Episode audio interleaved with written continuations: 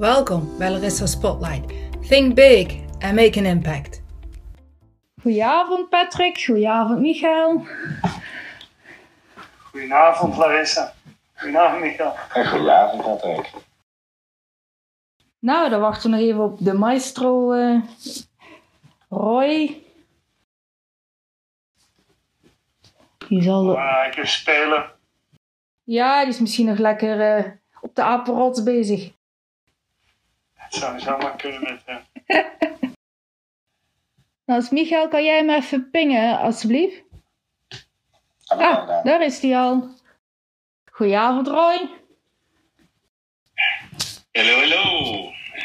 Op de valreep. Hi, Roy. Hey, Patrick. Hey, Michael. Oh, dus ze zeggen, het beste is altijd als laatste aanwezig, hè? Ja, internationale kan het niet, hè? nee, het is in ieder geval een past bij de Antilliaanse cultuur. Daar ben ik wel met je eens. Yes, yes, yes, yes. ik, ik moet wel heel eerlijk zeggen, wat heel vreemd is en wat ik toch wel bijzonder vind, is tegenwoordig is de wereld heel erg online geworden. En opeens lijken tijdstippen heel belangrijk. 9 uur of 7 uur is opeens 7 uur. Terwijl als je in de praktijk kijkt, wij Nederlanders zijn helemaal niet zo strak van de tijd. Als je een vergadering hebt of je hebt fysieke bijeenkomsten, die beginnen bijna allemaal te laat. Maar op het moment als het online is, dan gaan we heel strak in de tijd zitten. Ik vind het wel wonderbaarlijk. ja, helemaal eens hoor. Ja, ja, dus, dus ja, het is live makkelijker om live te komen dan online. Online is meer stress, dat klopt wel. Ja, helemaal eens. En ik vind het ook wel mhm. mooi dat Nederlanders altijd een beeld hebben dat wij heel erg van de tijd zijn. En dan zeggen ze tegen Brabanders, die hebben een Brabants kwartiertje. En Limburgers hebben een Limburgs kwartiertje. En academici hebben een academisch kwartiertje. En eigenlijk komt er gewoon op neer dat alle Nederlanders een extra kwartiertje hebben in de praktijk. en dan geven de schuld aan de file. Dus, uh... Ja. mooi, mooi, mooi, mooi. Oké, nou, waar gaan we mee beginnen? Um, Larissa, jij bent de queen of interracial, dus waar gaan we starten? Nou, of ik de queen ben van interracial, dat weet ik niet, maar bedankt voor het compliment. nou, mijn, mijn allereerste vraag is, uh, um, nou uiteraard Roy wil ik dadelijk wel jouw ervaring uh, horen, maar mijn, waar ik in eerste instantie nieuwsgierig naar ben, is eigenlijk aan Patrick, of er wel onderzoek gedaan is naar interracial relaties en racisme. Ja, daar, daar is zeker onderzoek naar gedaan. Ik, toevallig tikte ik dit weekend nog een, een boekje op de kop. En dat heette Huwelijk en de huwelijksmoraal bij vreemde volken. Uh, en is in 1952 verschenen, geschreven door een Nederlandse antropoloog. Uh, en er wordt eigenlijk al heel lang onderzoek naar gedaan. En het is altijd een beetje verwarrend dat onderzoek, omdat enerzijds wordt dat onderzoek gedaan vanuit antropologie uh, van, nou ja, te kijken van, van nou hoe, werkt dat nu en, en hoe werkt integraties van verschillende culturen, achtergronden. Um, maar aan de andere kant is het ook altijd een heel groot taboe onderwerp in de wetenschap. Terwijl we eigenlijk weten dat vaak ook over uh, uh, um, nou ja, interraciale relaties ook heel vaak nou ja, uh, politiek heel veel te doen was. En ik denk dat met name de politieke invloed in de wetenschap een heel grote is geweest, waardoor dat een, vrij lastig onderwerp is. Er is onderzoek dus gedaan, er zijn ook al publicaties over geschreven, maar in totaliteit is dat heel erg beperkt. Als je mij trouwens vraagt, komt racisme voor in de biologie? Dan heb ik meteen een heel simpel antwoord: nee, dat komt niet voor zou me ook verbazen eigenlijk. Maar goed, je weet nooit wat de apen doen. Dat zeggen de witte apen uh, of de geel-bruine apen wel. En uh, wat had gekund, had gekund. Maar misschien even een aanvraag, Patrick, met jouw ervaring binnen MAFS, uh, Married at First Sight. Hebben jullie daar ook ja, koppels aan elkaar gekoppeld die niet van hetzelfde ras zijn en heb, merk je daar verschillen? Nou, het, het bijzondere is ja. Het is uh, uh, een aantal keren voorgekomen, althans waar ik bij betrokken was. Een aantal moet ik heel even toegeven dat het eigenlijk maar twee keer is geweest. onder andere in het laatste seizoen. En ehm, daar heb ik ook wel vragen over gekregen vanuit het koppel zelf. Ehm, en het bijzondere is dat ehm, de reden waarom het weinig voorkomt, is omdat we in de aanmeldingen relatief weinig mannen en vrouwen hebben van, nou ja, die, die ergens in, in de oorsprong niet Nederlandse uh, culturele achtergrond hebben. Overigens, er wordt op dit moment een tweede versie van Married at First Sight gemaakt. Die verschijnt in augustus op Videoland. Daar mag ik nog niet heel veel over zeggen. Um, maar daar kan ik wel al van zeggen dat er mensen met veel meer verschillende culturele achtergronden aan meedoen. Dus het, bizarre is eigenlijk, we zouden het zeker, uh, het, is, het is iets waar we niet heel specifiek over nadenken, maar het heeft veel meer te maken met het type um, aanmeldingen dat we zien. Um, en dat kan te maken hebben met de zender waar het uitgezonden wordt. Het kan te maken hebben met bepaalde geloofsoverwegingen geen flauw idee. Maar dit jaar is er een, een huwelijk, Ashley en Rowan. En dat is overigens ook een succeshuwelijk geworden. Dus het mooie is, als een kans zich voordoet, nemen we het zeker mee. Is daar bewust voor gekozen dat daar nou meer aandacht voor is? Nee, het was, het, het, het, was eigenlijk puur toeval. Um, en deze twee mensen kwamen er naar boven. Uh, vanuit alle testen en alle onderzoek dat we deden. Um, waarbij we eigenlijk de huidskleur even een belangrijke factor, want dat, daar hadden zij zelf vragen op een gegeven moment over. Later in het proces van, van hebben jullie daar naar gekeken, hebben jullie daar rekening mee gehouden? En toen heb ik heel eerlijk moeten zeggen, dat heeft voor ons geen enkele factor gespeeld. We hebben naar heel veel dingen gekeken. Um, maar we hebben bijvoorbeeld huidskleur of uh, uh, culturele achtergrond hebben we nul rol laten spelen. Dus we hebben gewoon gekeken naar alle factoren die we bij alle relaties doen. Um, ja, en daar kwam een koppel uit en, en die hebben we aan elkaar voorgesteld en die zijn uh, heel erg happy en blij met elkaar. Dus er zat geen bewuste keuze achter. Ja, grappig. zijn daar nooit klachten over geweest? In welke zin bedoel je? Uh, dat er te weinig uh, variatie was. Noem maar even variatie.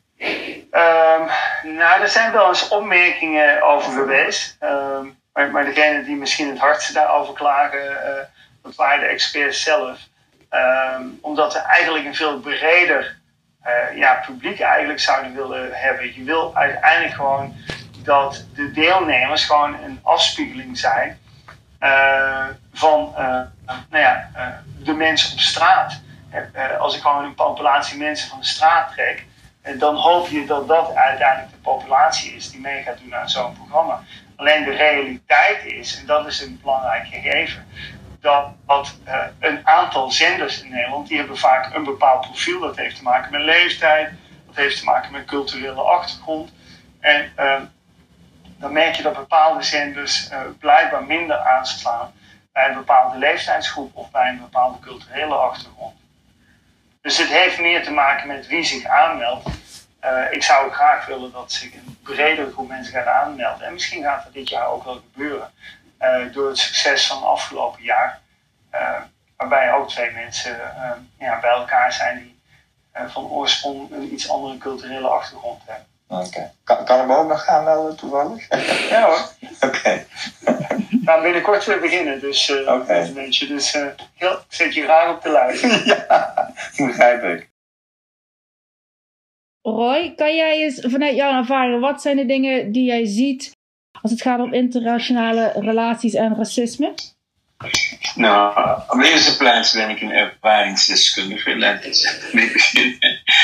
En uh, ik kom natuurlijk uit een cultuur waar er zeg maar heel veel gebeurt tussen allerlei soorten rassen in. Maar we zijn voor een groot gedeelte ook al een gemengd ras. Dus het is heel raar om over interraciaal te spreken, terwijl alles daar zeg een beetje door elkaar heen loopt. En op het moment je naar Nederland komt, krijg, je natuurlijk de eerste culture shock. En daar kan ik heel veel verhalen vertellen. Maar als we het gewoon gaan onderverdelen van oké, wat zijn de potentiële problemen? Dan kunnen we eerst beginnen wat, wat in huis gebeurt, zeg maar. Ik noem dat de, de kleinste cirkel, dat is in de, met de koppel zelf. Dan heb je dus wat extern gebeurt. En dan kun je dus uh, onderverdelen in een kleine cirkel, bijvoorbeeld van familie. Je hebt een uh, vriendenkring, dan heb je sociaal en dan heb je nog uh, het land zelf. nou, ik denk dat um, je heel vaak afhankelijk van waar de twee rassen zeg maar, vandaan komen, kun je natuurlijk uh, enorme verschillen hebben tussen waarden en normen. En dus bijvoorbeeld, ik uh, ben enorm gericht op, laten zeggen, ik ben heel erg ambitieus en, en weet ik wat, ik wil successen behalen. En soms uh, ben je in een relatie waar het heel relaxed is. Ligt dat nu aan het verschillende rassen? Het is niet altijd te zeggen, maar wat heel vaak wel gebeurt is dat bepaalde normen en waarden totaal verschillend zijn. Tussen, uh, met, met, name tussen twee verschillende culturen, waardoor er botsingen kunnen optreden die uh, zeg maar te maken heeft met je achtergrond, je identiteit, de cultuur waar je vandaan komt, religie en, en dat soort dingen. En sommige van het is niet noodzakelijkerwijs gebonden aan ras. En dat, dat kan, maar als dus een laat zeggen, een blanke met een uh, donkerkleurde persoon of anders is, dan zie je dat um, ook buiten uh, gereageerd wordt. Bijvoorbeeld, mijn vrouw Joy is van Salzburg en ik kom heel vaak op, uh, laat zeggen, social gatherings waar ik de enige kleurling ben. En dan is het wel grappig dat, ja, ik heb ergens, zeg maar, heel weinig uh, zeg, gevoel voor dit soort dingen kan met je een bar schelen. Maar je merkt wel dat er gepraat wordt. Je bent wat ze noemen een soort, uh, in het Engels zeg je, your sore thumb sticking out. Dus het, je valt op, wordt gefluisterd, enzovoort, enzovoort. En heel vaak zitten daar ook oordelen in. En, dus als je bijvoorbeeld bij een familie komt, uh, in dit geval toen ik nog student was, kwam ik wel eens uh, bij de familie van, uh, zeg maar, mijn witte vriendin, of je dat ook. En dan merk je toch dat een bepaalde, ik zou zeggen, social awkwardness is. Mensen weten niet precies waar je te plaatsen. En, en men maakt vaak hele domme uh, grapjes die gewoon niet leuk zijn. Of stellen hele domme vragen. Uh, of bijvoorbeeld werd er mij vroeg gevraagd of we ook Coca-Cola hadden. Alsof dat uh, interessant was. Dat is één ding. Dus de externe, laat ik zeggen, kring reageert dat. Ik ben bijvoorbeeld nu met um, uh, Joy, die van Oostenrijk is, dan, gaan ze heel anders om met feestdagen en ze maken zich veel drukker op dingen waar, wij ons niet zo druk op maken. Dus dan zie je gewoon dat er cultureel heel grote verschillen zijn. Dan moet je ook daarmee kunnen omgaan. En heel vaak worden stereotypes, uh, zeg maar, um, gebruikt. Dat mensen gewoon niet precies weten uh, en gaan dan jouw stereo, een stereotype bezorgen. Dus dat, dat komt vaak voor. Dus ook aannames worden gemaakt van hoe jij zou zijn of hoe jullie zijn. Uh, mensen zoals jij worden heel vaak uh, dingen gezegd. En dan heb je ook gewoon de echte racisme. Dat er gewoon mensen dus uh, een van de vorm van racisme hebben naar anderen die anders zijn. Maar het kan ook van beide kanten gebeuren. Hè? Dus ik heb bijvoorbeeld, omdat ik een blanke vrouw heb, bijvoorbeeld de Antillen, dan heb je heel vaak dat uh, zeg maar de lokale vrouwen zeggen ja, je voelt je veel beter nu of wat dan ook. Dus de racisme kan van twee kanten komen. En dan uh, heb je natuurlijk de oordelen over wat, wat dan ook je ras en dat soort dingen, dat komt ook voor. Um, en, en heel vaak ook wat ik noem sarcastische opmerkingen of uh, beledigingen kunnen dus ook voorkomen. Dus dat zijn een, beetje dingen die je vaak ziet. Nou, wat belangrijk is in, in zo'n relatie, is hoe ga je er samen mee om? En, uh, dus ik denk dat het ook heel veel afhankelijk is van de communicatievaardigheden van de koppel zelf. Uh, ga je de dingen aan of, of stop je het weg of praat je niet over?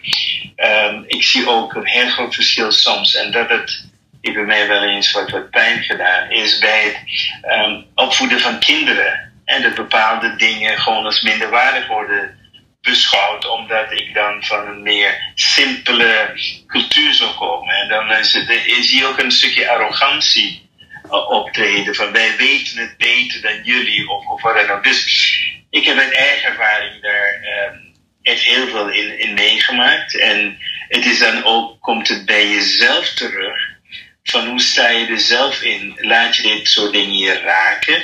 En dus toen ik jonger was, was ik hyper gevoelig voor allerlei vormen van racisme. En nu doet het me helemaal niks meer. Ik weet wie ik ben, ik weet waar ik voor sta. En dat soort dingen. Het meest grappige vond ik ooit in een uh, ziekenhuis was een oude dame. Die maakte opmerkingen over die buitenlanders, en hoe ze in dat geval Surinamers en Antillianen deed. En toen ik uh, op wees dat ik ook een buitenlander was, zei ze: Nee, nee, nee, je hebt gestudeerd, jij bent anders. Dus, dus dan, dan moet je niet meer tot de ras omdat je dokter bent of dat soort Dus ik denk dat sommige mensen er heel moeilijk mee hebben. Dus ook uh, zeker als een van de partners uh, zich ook minder waardig voelt of niet een, een sterk uh, zelfbeeld heeft of eigenwaarde, dan kun je diep gekwetst worden. Dus dat, hangt ook af van hoe je dat, daar persoonlijk mee omgaat. Maar samenvattend denk ik dat het niet eens, dat heel veel problemen niet zozeer met rassen te maken hebben. Dat heel veel problemen te maken hebben met hoe wij mensen met elkaar omgaan. En we kunnen zelfs in dezelfde ras kun je normen en waardeverschillen hebben. Je kan andere achtergronden hebben, andere soort communities waar je uitkomt, andere religies. Dus het interraciaal is één ding. En is ook weer per land verschillend. In Amerika, toen ik daar uh, zeg maar net verhuisd naartoe was in 1986, was het not done dat je met uh, een, een, blanke vrouw was. Dat, dat was gewoon heel raar. En uh, dat, dat werd niet geaccepteerd. Het is nu vele malen beter. Dus je ziet ook wel daarin een evolutieproces optreden, dat ook de wereld er anders mee omgaat. Maar als je bijvoorbeeld naar China gaat, waar ik voor COVID heel vaak kwam, dan is dat weer een hele wereld de Chinezen zijn dan uh, buitenlanders vallen op in, in China, laat het zo zeggen. En als je dan nog donker gekleurd bent, dan val je nog meer op. En, en dan merk je toch wel weer die, die hele grote culturele verschillen en hoe men daarnaar kijkt en, en wat wel oké is, wat niet oké is. Dus het is, ja, het is vrijwel complex en ik denk niet dat er één manier is om naar te kijken. En dat elke koppel interraciaal ook zijn eigen problemen heeft afhankelijk van waar zij staan in de communicatie en hun normen en waarden en hoe goed zij daarin ook met elkaar compromissen kunnen vinden. Dat is even algemeen even mijn eerste dat is mijn indruk. Misschien uh, even iets uh, aanvullen, Roy, want ik vond dat waar jij uh, begon, um, is dat jij eigenlijk de relatie ook in een bredere context plaatste van familie, ehm, vrienden, eigenlijk de hele wereld, de hele cultuur waar je opgroeit. En ik denk een belangrijke, um, die echt invloed heeft ook wel op relatievorming. We weten uit onderzoek dat ongeveer 76% van alle mensen bevinden hun partner in wat we noemen een gesloten omgeving. Dat is dus school, in een vereniging, uh, um, tijdens de studie, uh, in de buurt. Dus echt letterlijk zeg maar, uh, ja, in een heel beperkte omgeving vinden de meeste mensen hun partner. En dat betekent dat als die omgeving bijvoorbeeld heel erg wit is, uh, dan zul je ook ja, de kans dat je dan een partner vindt met een andere culturele achtergrond is eigenlijk heel erg klein. Dus wat we de komende jaren waarschijnlijk zullen gaan zien, is dat nou ja, het aantal interraciale huwelijken, of, of hoe je het ook al noemen, mensen met verschillende culturele achtergronden, zal uiteindelijk gaan toenemen. Maar realiseer je wel bijvoorbeeld dat als je kijkt naar ook hoe wij het onderwijs in Nederland ingericht hebben. En wij hebben nog steeds, het onderwijs in Nederland is nog steeds, um, we hebben speciale scholen. Hè? Dus onderwijs in Nederland is echt gekoppeld aan uh, meestal een geloofsovertuiging. Dat is Europees gezien heel erg uniek. Hè? We hebben maar heel weinig openbare scholen. maar dat zie je ook dat dat uiteindelijk toch wel ergens invloed. En misschien is dat helemaal niet meer zo sterk. Maar je ziet wel dat daardoor ja, mensen toch met bepaalde culturele achtergronden op zijn school bij elkaar komen. En, en dat betekent dus ook dat dat de plek is waar jonge mensen vaak een partner voor de toekomst ontmoeten. Ehm, of in ieder geval voor het eerst mee gaan daten. Dus het bijzondere is eigenlijk dat wij ook werelden creëren. Hè? Waardoor ja, culturen heel moeilijk nog steeds uh, mixen. Hè? Dat, dat is een discussie die begint al in het onderwijs. Maar die gaat continu door. En, en uh, uh, verschillende culturele achtergronden maakt het soms ook moeilijk uh, om dingen van elkaar te, te, accepteren. Twee mensen kunnen hevig verliefd op elkaar worden. maar dan spelen natuurlijk ook familieleden, sociale groepen om die jonge mensen heen. Of om oudere mensen heen, want je kunt ook op latere leeftijd natuurlijk verliefd worden. Maar die sociale groepen eromheen spelen wel een hele grote rol. En ja, dat, dat heeft dus ook wel invloed op of een relatie gevormd wordt, ja of nee. Um, en het viel mij op, hoor, je zei daar in het begin even iets over. Dus ik dacht, dat, dat is wel een boeiende om ook over na te denken over die culturele verschillen. En die leiden er soms toe dat uh, nou ja, mensen elkaar niet gaan vinden. Ja, dat, klopt ook wel. Daarom, ik, voor mij is het niet altijd dus, dus het ras dat dat een rol speelt. En dat is soms wat, wat je ziet. Maar in de achtergrond is er gewoon heel veel meer dan alleen de ras. Want dat, zo simpel is het gewoon niet. En uh, rassen zijn ook verschillen. Dus zelfs een, persoon bijvoorbeeld uh, die zwart is en die komt uit een, een, een gezin waar bijvoorbeeld een goede educatie is, of iemand anders die minder educatie heeft. Dat, dat, dat zijn voor mij, of tenminste wat me opvalt, zijn dat vaak grote verschillen in de ras zelf. En dan uh, heb je natuurlijk ook wat ik al noemde, de communicatie met elkaar. Hoe los je dat op met elkaar? En daar kunnen ook culturele verschillen in zitten, die niets met de ras te maken hebben.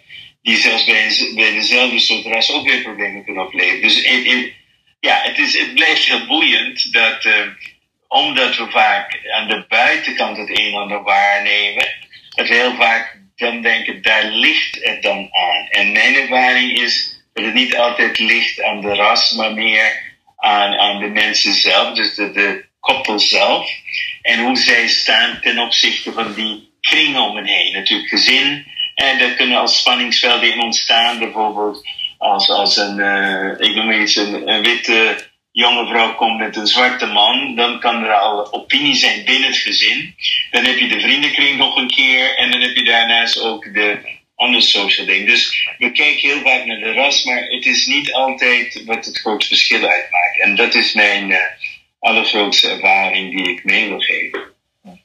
Eh, eh, is, zou het zomaar kunnen dat, omdat er steeds meer, ja, een soort meer kruisbestuiving is, is het dan, heb je dan kans dat er minder racisme gaat voorkomen? Ja, dat, dat, dat, dat is uh, bijna een filosofische vraagstelling. Ja. Uh, uh, ik denk van niet. Ehm, en eh, ik ben daar een klein beetje pessimistisch in. en de reden is dat op een of andere manier zien we eigenlijk dat de mens altijd, eh, en, en, laat ik even zeggen van, natuurlijk heel veel mensen niet, uh, maar we zien altijd fenomenen opduiken die, uh, waarbij groepen zich proberen te definiëren of af te zetten ten opzichte van andere groepen. En op een moment als dat gedragspatroon optreedt, dan noemen we dat, gebaseerd op uh, etnische achtergrond, dan noemen we dat racisme. maar, maar we zien dat natuurlijk het, het onderliggende mechanisme uh, wat er plaatsvindt, dat zien we veel vaker in de maatschappij optreden. Dat groepen tegenover elkaar komen te staan, of dat de ene groep de andere groep discrimineert. Um, en en uh, helaas wordt vaak een culturele of etnische achtergrond daarvoor gebruikt, maar we zien helaas ook uh, dat, dat heel heel veel andere factoren ook daarvoor gebruikt worden om mensen te discrimineren of mensen op een bepaalde plek neer te zetten. Uh, om, omdat ze nou ja, een afkomst hebben of een, uh, een bepaalde overtuiging hebben. En, ja, dat is een heel lastig mechanisme. Ja. Is het dan misschien zo dat we misschien zelfs nou, racisme, of dat snel is uitgesloten, maar is het dan niet dat er bepaalde groepen dan gewoon worden uitgesloten vanwege bepaalde gedachtegang? In plaats van de kleur, om even zo te zeggen. Is, uh, uh, het bijzondere is eigenlijk wat je, wat je ziet in, in de hele geschiedenis. En, uh, Roy, corrigeer me als jij daar andere ervaringen of andere dingen in, in hebt gezien. Is dat mensen hebben eigenlijk een soort neiging uh, om zich af te zetten ten opzichte van andere mensen die anders zijn. En het, het doet er eigenlijk niet zoveel toe of dat nu huidskleur is, geloofsovertuiging is, overtuiging over wat dan ook. Ehm, we hebben de neiging om vooral ons eigen gelijk of onszelf superieur ten opzichte van anderen te voelen. En we hebben de neiging om dat vaak zeg maar op een manier te doen door niet alleen onszelf superieur te voelen, maar ook de ander kleiner te willen maken. En het bizarre is, ik, ik vind voor heel veel dingen vaak in de biologie wel een uh, uh, soort van verklaring voor dit soort gedragingen. Uh, maar het bizarre is dat, dat ik in de biologie heel weinig verklaring voor dat gedrag kan vinden. Terwijl als je generiek kijkt, ik kom bijna overal voor over de hele wereld. Uh, waarbij mensen met een bepaalde overtuiging of bepaalde kenmerken of een bepaalde huidskleur, wat dan ook, zeg maar weggezet worden als inferieur, waarbij anderen zich nou ja, vooral superieur proberen te voelen. En, en het vervelende is dat, dat dat zie je op heel veel plekken terugkomen um, in de maatschappij. Zelfs soms wel mensen die vinden dat ze zelf helemaal niet aan racisme doen.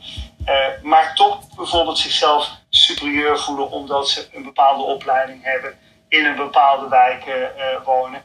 En daarmee dus ook iets vinden van de mensen die dat niet hebben of in een andere wijk wonen bijvoorbeeld. Dus bizar is dat, de oorsprong van dit gedrag is wel heel erg diep geworteld. Ja, um, ja Michael, uh, ik vind het wel grappig dat je het over. En uh, ik heb ooit een film gezien, ben de naam kwijt. En toen zag iedereen de film zag een beetje uit zoals ik. En zei, dit is de ras van de toekomst. Dus wie weet is er nog hoop voor de wereld, dat is één kant. en, en dan terug naar, naar wat uh, Patrick dus net zei, is inderdaad dat um, je hebt aan de ene kant hele sterke stereotypering hè, van, van uh, bepaalde huidskleuren of wat dan ook. En wat ik in ieder geval uh, ook heb gemerkt, en, en zeker in uh, lijn van wat Patrick zegt, is omdat ik heb gestudeerd en ook daarin enorm goed ben in mijn vak en enorm veel succes heb bereikt, dan ziet men je toch anders. Het is dus net van, jij eigenlijk hoor jij niet bij de rest. Dus ik val niet onder de typische stereotypen van wat men dan verwacht van bijvoorbeeld een kleurling of wat dan ook. En dan als je kijkt naar Nederland zelf, ik denk dat Nederland in heel veel opzichten best wel vrij, vrij ver is, omdat hier heel veel uh, vermenging is van, van rassen. Maar als je bijvoorbeeld gaat naar Oostenrijk en bepaalde uh, plekken, dan, dan zie je dat daar veel uh, sterker is. Dus omdat er veel minder gekleurde mensen zijn. Dus hoe minder kleur er is in de omgeving, hoe meer eh, laat zeggen, um, die arrogantie ook is, wat, wat Patrick eigenlijk zei, van ja, wij zijn een beetje beter. En mijn vrouw komt uit Salzburg. Nou, als er ergens één stad in de wereld super arrogant is, dan het Salzburg wel. En, en dat, dat kun je dus ook echt merken als ik dus bijvoorbeeld uitga met, met mijn vrouw. Dus dat het, echt daar dingen op wordt gezegd. En dat ben ik niet gewend in Nederland. In Nederland is dat non, een non-issue. Dus per land kan het heel erg uh, verschillend zijn. En ik denk wel uh, dat er verandering in komt nu. Ook omdat we steeds meer succesvolle types hebben uit andere landen. Dus dat uh, het niet meer zoals vroeger was een dominantie in bepaalde gebieden van alleen één soort ras. We zien wel ook bijvoorbeeld bij sporten zie je dus dat er toch veel meer uh, zeg maar rolmodellen ontstaan die boven een ras uitsteken. Dus ik heb wel hoop dat stap voor stap we hierin een, een, stap gaan maken. En daarnaast als arts weet ik dat als je eenmaal onder de huid zit, uh, ik wil bijvoorbeeld chirurg worden. En ik zei altijd, als je begint te snijden er is geen ras meer van binnen, want ze lijken allemaal op hetzelfde. Dus ja, het is wel een, een, nog een dingetje. En als je het gaat bekijken vanuit de spirituele groep, of een spiritueel neigende mensen, is natuurlijk wel dat uh, als je echt spiritueel bent, dan bestaan er geen rassen meer. Want dan zijn we allemaal broeders en zusters. Dus, dus ja, ik denk ook dat uh, de discriminatie heel vaak te maken heeft met zeg maar uh, bepaalde achtergronden van hoe je wordt opgevoed. en hoe de ouders ook kijken naar anderen. Ik denk dat een hele grote rol speelt. Maar ik merk wel, vergeleken met 20, 30, 40 jaar geleden, dat het veel ja, dat, heel, dat we heel erg gegroeid zijn. Met name wel in Nederland, maar ook in Amerika zie ik toch een hele groot verschil. Dat vroeger was het veel meer uitgesproken. En was de discriminatie ook nog vele malen erger dan het nu is. Dus ik heb hoop. Ik heb hoop dat we ooit allemaal dwars door alle kleuren heen kijken en elkaar gewoon kunnen ontmoeten als mens, als echte homo sapiens en niet, niet anders dan dat. Het, interessante is ook wel, uh, wat je zegt, Gooi, is, is dat uh, er zit ontwikkeling in.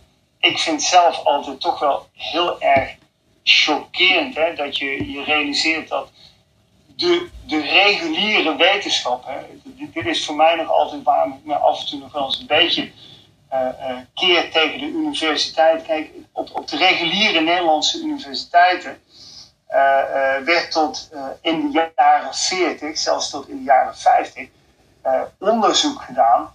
waarbij men antropologen de wereld overstuurde die, die allerlei mensen schedels gingen opmeten en, en, en, en allerlei kenmerken van mensen gingen verzamelen. En waar, waar gewoon echt geïnterneerd in, in zo'n universiteit er toch een overtuiging was dat je superieure en inferieure rassen had. En wij associëren dat altijd met de nazi's in de, derde, of in de Tweede Wereldoorlog. Maar het bizarre was dat, dat in de jaren 50, 60 was dat. In, in Nederland was het gewoon algemeen geaccepteerd als zijnde dat is normaal dat we zo naar verschillende mensen kijken. En, en dat was uh, uh, ook op universiteiten werd dat gewoon onderwezen. Er zijn hele archieven opgebouwd. Leiden heeft een enorm archief over dit soort onderzoek. Uh, wat ook ooit wel een beetje als een soort besmet archief werd aangemerkt. Waar, waar heel veel data ooit verzameld is door antropologen, serieuze wetenschappers, althans zo zag men zichzelf, die de wereld overtrokken en, en probeerden aan te tonen dat je superieure en inferieure ras had. Uh, gelukkig zijn we daar natuurlijk heel veel ver weg van. Maar ja, ik zei ze zo, ik heb hier zo'n boekje liggen. En dat, dat boekje gaat dus, dat is uitgegeven in 1952, waar, waarin onderzoekers, wederom serieuze wetenschappers, toch wel met het hoofd schudden naar andere culturen kijken. En uh, ja, wel iets vonden van de huwelijksmoraal in overzeese gebieden. Um, en, en, en daar werd ook beschreven en dat werd geanalyseerd op een manier dat men dus ook wel iets vond van de verschillende culturen die werden onderzocht. Ja, zijn we wel heel stuk verder daarvan weg. Um, nou als ik in mijn eigen ervaring kijk, ik ben nu 30 jaar getrouwd. Ik weet niet hoe er vroeger thuis bij mij gereageerd, of, uh, gereageerd zou zijn geworden als ik met een protestant meisje thuis was gekomen. Ik geloof dat het meer acceptabel was geweest dat ik homoseksueel was geweest dan met een protestant meisje thuis aankomen. Dat was volgens mij 30 jaar geleden echt nog een brug te ver.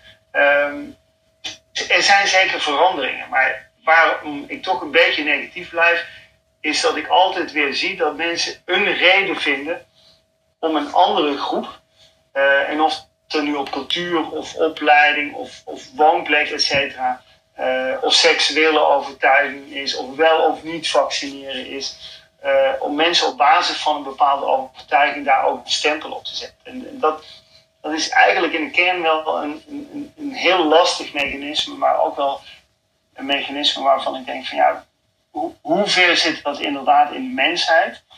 Um, nou ja, ingebouwd. Is dit nu echt onderdeel van onze genen? Zit het echt in ons DNA? Of worden we zo extreem opgevoed om onszelf continu te onderscheiden van andere groepen? Dat is natuurlijk nog steeds wel een interessante overweging. Hm. Ik uh, ben trouwens ook benieuwd waar de, welke groep de silverback eigenlijk onder valt. De gorilla zelf of wij? Die is voor jou, Patrick. Ja, nou, laat, laat ik zo. Dus toevallig had ik pas geleden, op elke dinsdag uh, publiceer ik een quote. En een van de quotes was dat. dat uh, um, dan wat mij opviel, en dat was niet zozeer bij Silverback, nou ook wel bij apen zie je dat. Um, wat mij opvalt is dat dieren eigenlijk heel weinig discrimineren op uiterlijk, maar heel erg op gedrag. Uh, en dat is natuurlijk wel een fascinerend gegeven. Als je, als je kijkt naar gorilla's, dan, dan heb je wel eens een, een gorilla-vrouw die, die heel erg donker is of heel erg licht is. Of er is een bekend voorbeeld van uh, Sneeuwwitje. Er was een gorilla in Barcelona die sneeuwwit was. En het bizarre is eigenlijk dat dieren dat heel weinig uitmaakt. Uh, dus uiterlijke kenmerken hebben zeker invloed op partnerkeuze. Uh, maar eigenlijk de belangrijkste factor is gewoon uh, gedrag. Ik vind dat altijd het mooiste te zien bij honden.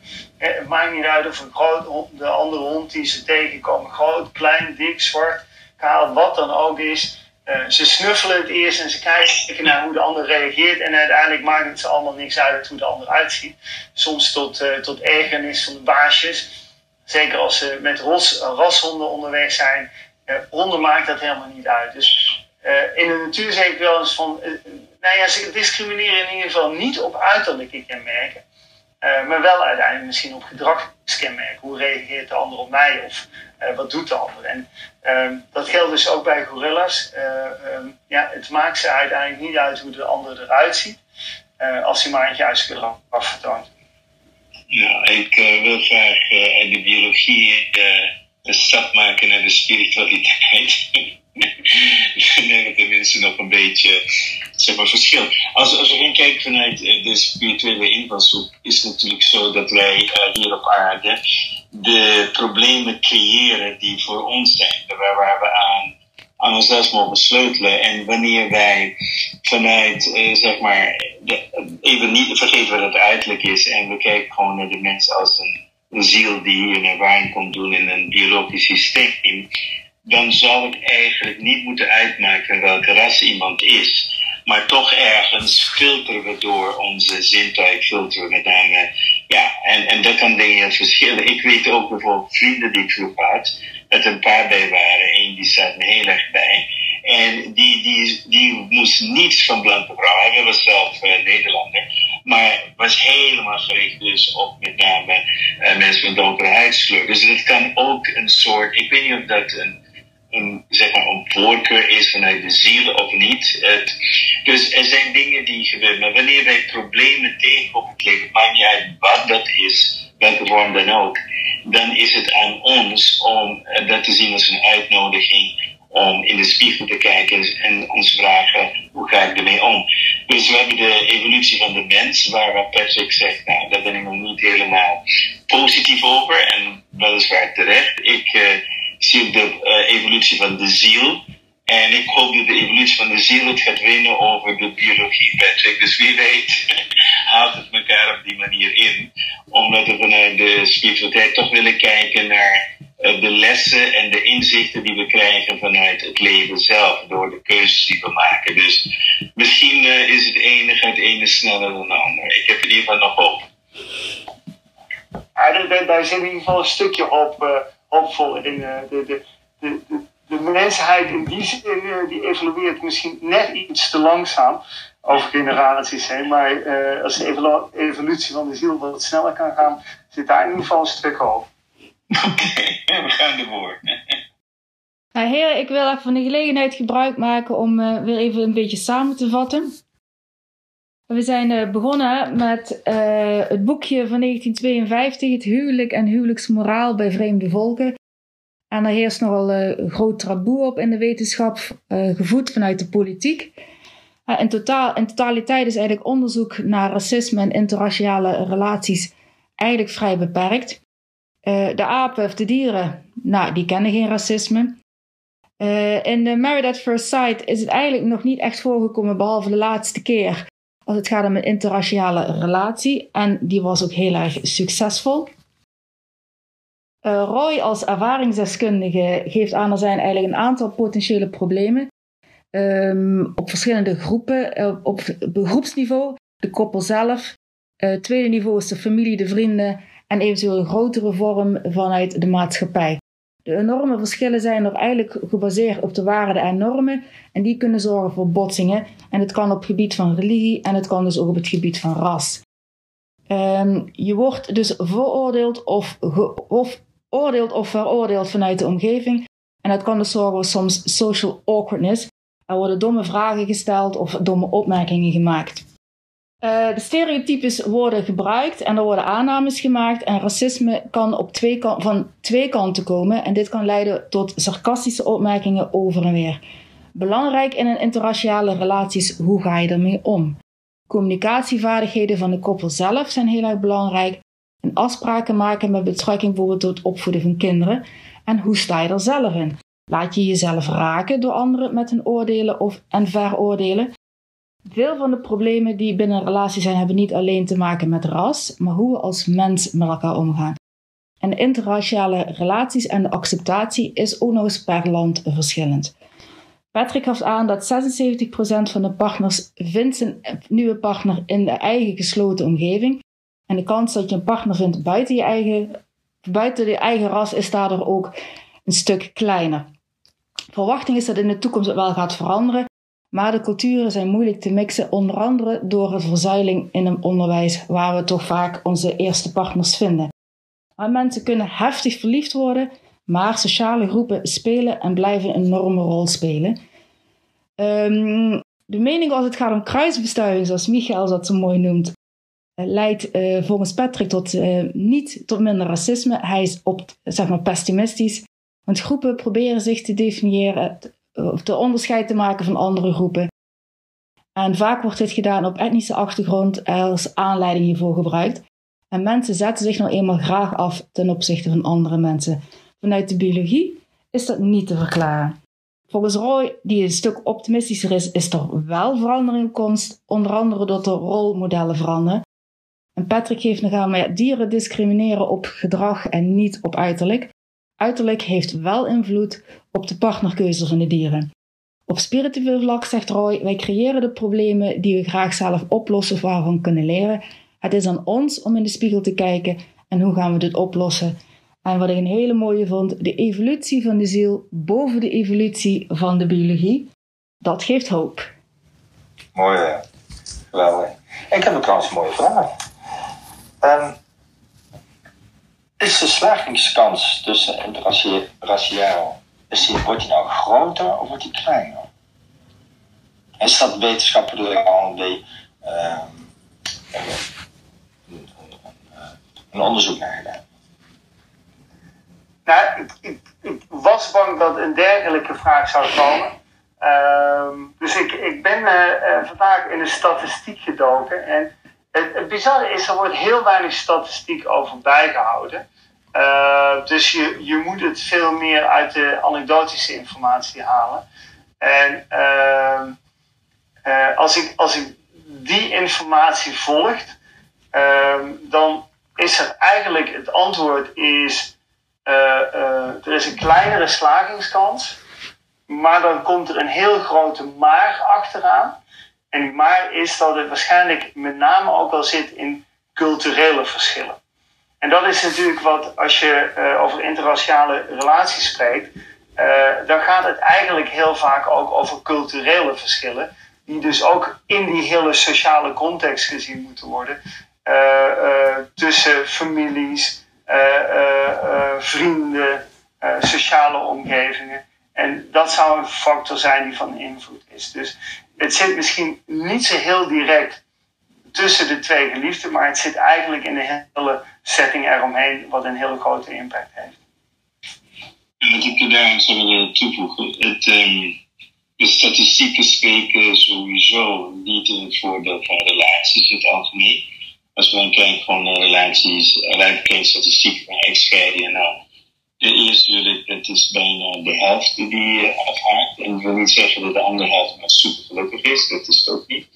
de mensen de tweede keer trouwen, die, daar zijn de statistieken niet beter. Dan stijgt dat boven de 60% En bij de derde huwelijk ligt over de 70% Dus het schijnt dat we niet echt leren van onze huwelijk en onze lessen.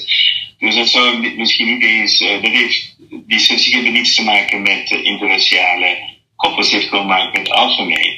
Dus als we algemeen al zulke slechte statistieken hebben, dan zegt dat heel veel. En voor mij, uit mijn ervaring, als ik praktijk en, uh, zover ik daar een blik op heb, loopt het bijna altijd mis op normen, waarden en communicatie. En dus dat mensen gewoon heel vaak niet echt alles uitspreken. En dat is ongeacht ras. Het maakt niet uit of je blank, geel, groen of wat dan ook bent. De grote vraag is, weet je wie je bent en waar je voor staat? En durf je bijvoorbeeld die grenzen aan te geven of niet? En bepaalde dingen worden ook in, in, uh, in de verschillende culturen anders geïnterpreteerd. Bijvoorbeeld wij van Antillen, althans ik generaliseer even. Wij houden van flirten in het algemeen. Gewoon leuk, leuke opmerking maken naar de andere seks. Gewoon heel skills. En daar, wordt niet altijd iets mee bedoeld. Het is niet altijd uh, seksueel, het is heel vaak gewoon. Maar er zijn bijvoorbeeld, uh, ik heb heel veel problemen gehad in de relaties omdat de andere jaloers was. En dat heeft dan minder te maken of het nou interraciaal is of niet. Het, is, het is, komt wel voor, ventilen, dat we als man vaker wat, wat speelser zijn en met allerlei dingen. Maar het wordt in andere culturen weer heel anders gezien. Dan word je direct in een hokje geplaatst en, en dat soort dingen. En dat kan enorm veel stress creëren binnen een relatie. Dus laten we zo zeggen, uh, Michael, dat de, de cards are against us. Dat koppels in feite heel veel problemen hebben met elkaar, ongeacht ras. Als ik nou kijk, hè, dankjewel trouwens. Um, we, we weten steeds meer over andere culturen. Zou dat een, een hoger succes uh, kunnen worden, omdat wij steeds meer weten over verschillende culturen? Is dat zo? Uh, weet je wel, weten we steeds meer over andere culturen? Eh, ja, ik krijg steeds meer te horen over andere culturen. Ik, ik, ik zie het ook steeds meer om me heen. Ik, misschien, ligt het ook aan mij hoor, maar. Nou, um, ja, je merkt, ik twijfel een beetje bij, bij die opmerking, is dat um, ik, ik heb soms het vermoeden, maar, maar nu ga ik echt over vermoeden spreken, dat wij soms denken andere culturen heel goed te kunnen begrijpen. Of dat we andere culturen uh, uh, snappen of dat we de informatie hebben. Um, ik heb heel af en toe ook wel eens het idee dat juist steeds oppervlakkiger worden in het begrijpen van andere culturen en dingen algemener gaan maken. Um, ik vind het zelf nog steeds ontzettend lastig om in culturen vaak de finesses te begrijpen. En uh, ondanks dat ik, ik, ik heb natuurlijk tegenwoordig heb ik technologie, ik heb allerlei handboeken, er wordt heel veel over gepubliceerd over culturen. Dus, dus ik kan heel veel informatie verzamelen over cultuur. En toch merk ik nog steeds dat als ik echt in een andere cultuur ben, het vaak toch lastig vind die andere cultuur te begrijpen. Um, en, en daar zit denk ik ook wel een klein beetje de uitdaging, is dat we misschien soms denken andere culturen te begrijpen. Um, omdat we heel veel informatie kunnen verzamelen over die andere cultuur. Uh, maar echt, echt snappen wat de finesses zijn in communicatie, in humor, in rituelen, um, is denk ik vaak toch veel lastiger. Dus ik denk dat we misschien soms zelfs oppervlakkiger worden in het begrijpen van een cultuur omdat we denken van ja, weet je, ik lees een paar boekjes, ik kijk een paar documentaires, uh, ik spreek een paar mensen en dan weet ik wel hoe het zit.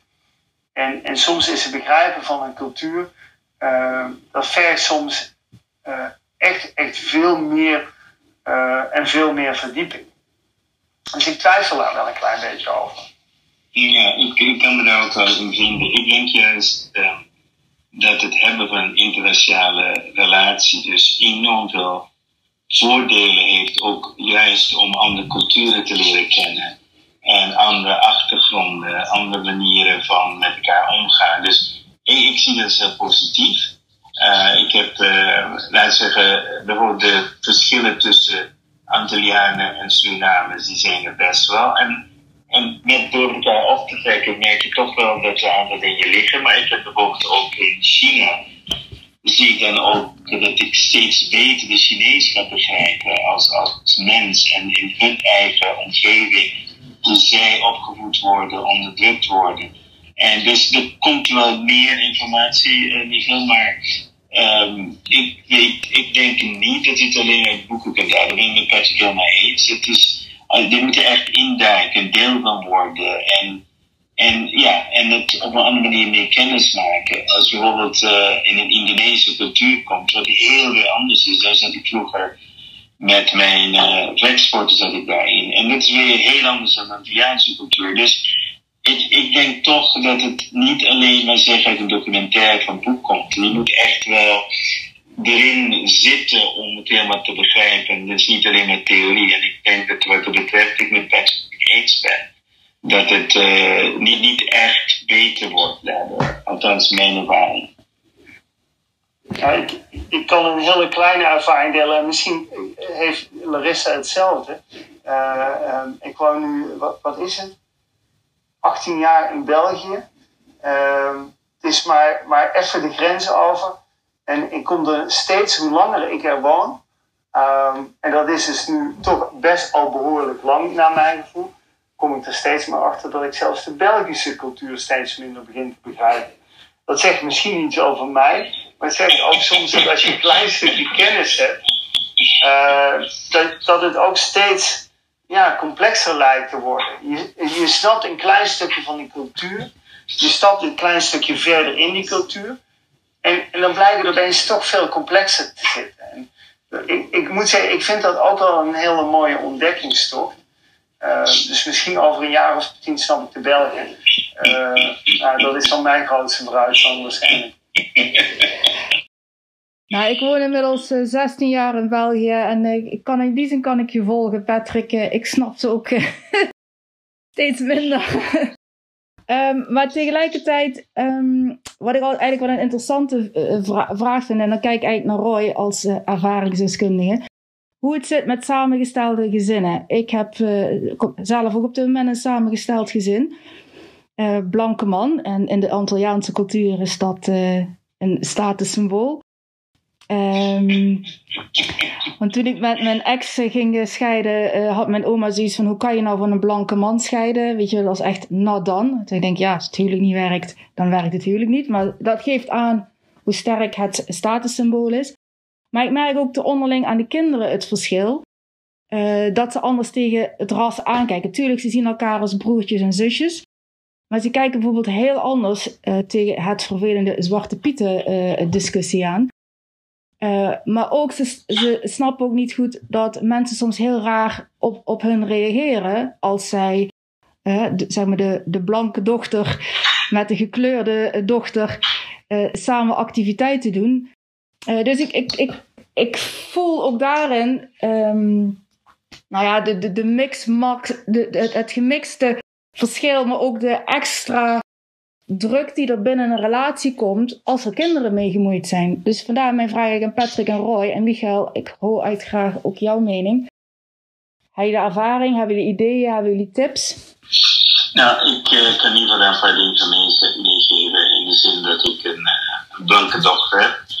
En, um, en ook heel veel met haar hierover heb besproken. Ook over rassen en hoe mensen naar mensen kijken. Ik denk dat um, het heel belangrijk is om je kinderen, die zeker zo'n gemengde zeg maar, gezin opgroeien, om het uit te leggen. En, en uh, mijn dochter begrijpt het helemaal. Die is zelfs trots dat ik dan anders ben. En, maar ja, ze vermeldt altijd wel erbij dat ik wereldkampioen karate ben. Dat schijnt heel veel indruk te maken. dus, maar ik, ik denk dat het heel belangrijk is dat je met je kids al, al heel duidelijk uitlegt. En, en ook uh, zat bijvoorbeeld een, een uh, op school een, een zwarte zeg maar, medeleerling en die haar ging pesten. En uh, omdat zij dan weer te blank was en niet klopte bij de vader. Dus wat ik wel opgemerkt dat kinderen heel gemeen kunnen zijn. Kinderen kunnen echt uh, zonder dat ze daar fysiek geweld bij gebruiken. Alleen puur uh, zeg, verbaal buljen. En, en dat merken ze ook uh, zeg maar, bij kids. En we hebben verschillende scholen vanuit Amerika naar Salzburg ook. En dan zie je toch dat je je kind heel goed moet begeleiden.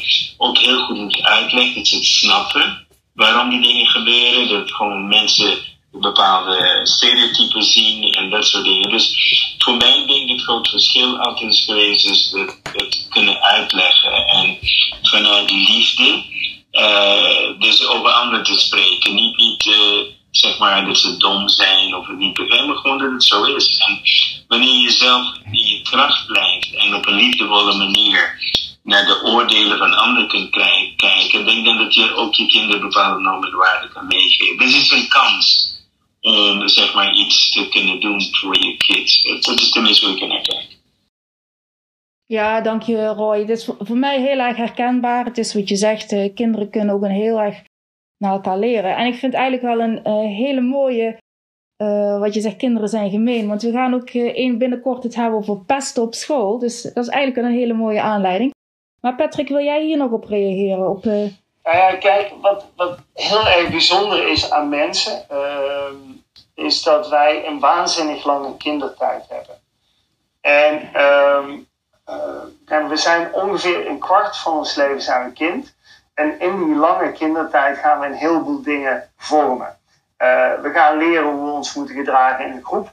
Uh, we gaan een heleboel praktische dingen leren, hoe we uiteindelijk kunnen overleven. Uh, maar, maar we krijgen ook in die kindertijd heel veel overtuigingen mee. Uh, we krijgen overtuigingen over, wat goed en slecht is. We krijgen overtuigingen mee wie beter is of slechter is, of wat belangrijk is of niet belangrijk is.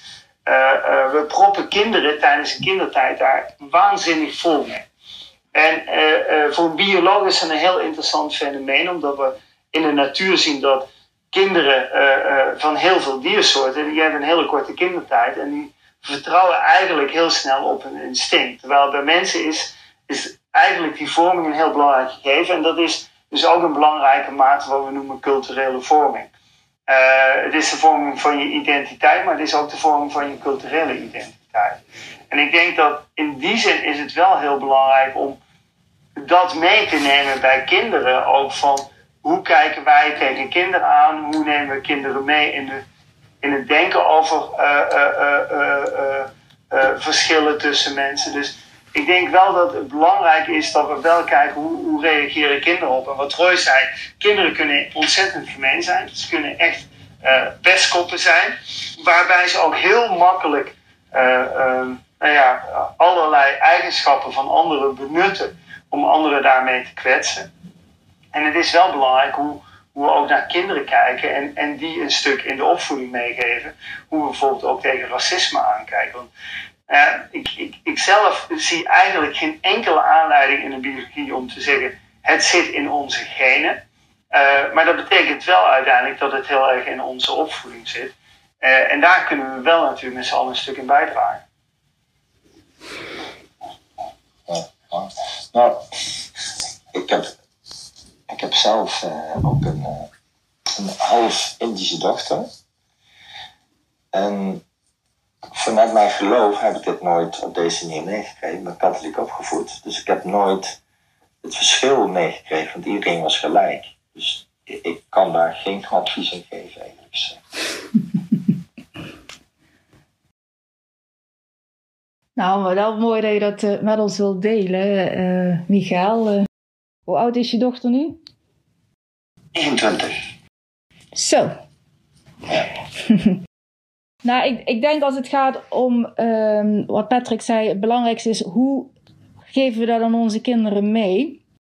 Um, want als het inderdaad niet biologisch bepaald is, ja, dan zijn wij ouders de verantwoordelijkheid hoe wij onze kinderen meegeven om met andere gekleurde, andere uh, culturen uh, om te gaan.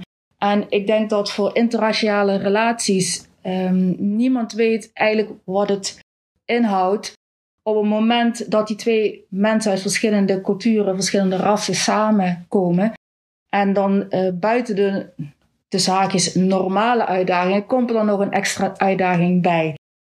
Um, al blijkt ik zou zeggen uit deze, dit gesprek dat het uh, hoofdzakelijk te maken valt en staat uh, een goede relatie met communicatie.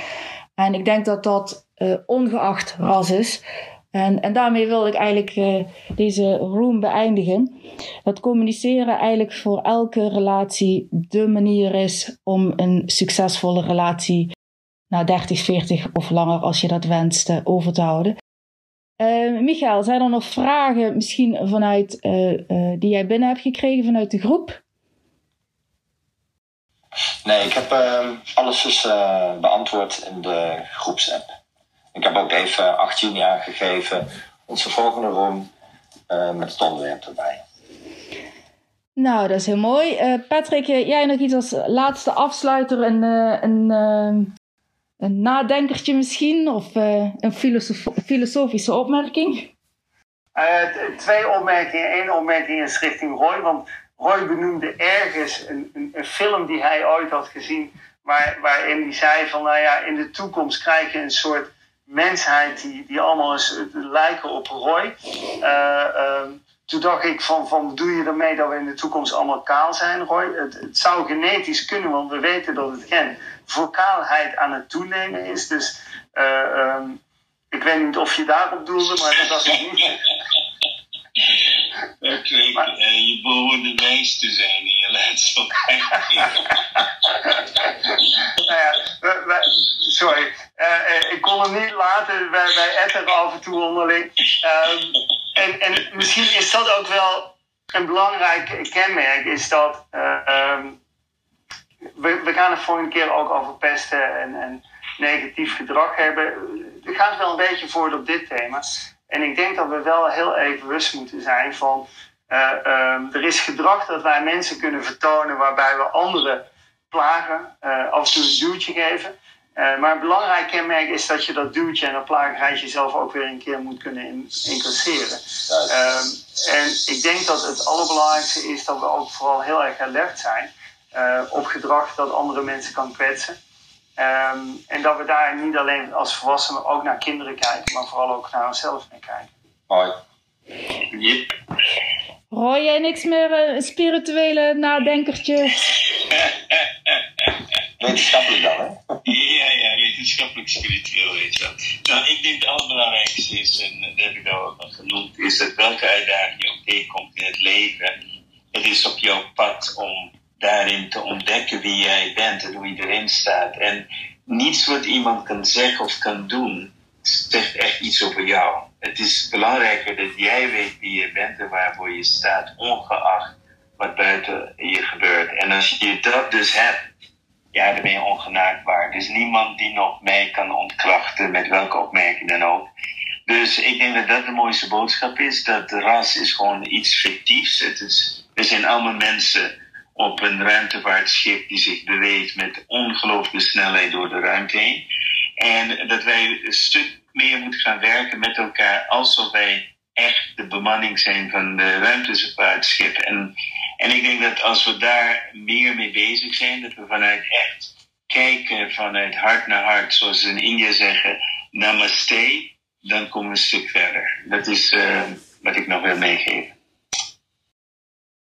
Nou, ja, een hele mooie. Daar uh, kunnen wij denk ik verder niet meer veel aan toevoegen.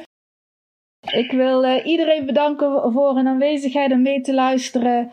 En uh, we zijn inderdaad 18 juni, zei je dat goed, Michael? Ik doe het even in mijn hoofd. Zijn we terug met pesten op school en op de werkvloer, geloof ik. Ja, 8 juni staat in de, in de chat ook. 8 juni om 7 uur s'avonds. Oké, okay, dankjewel. Ik wens iedereen nog een fijne avond. Jullie ook. Ja, jullie Bye bye. Tot de volgende keer.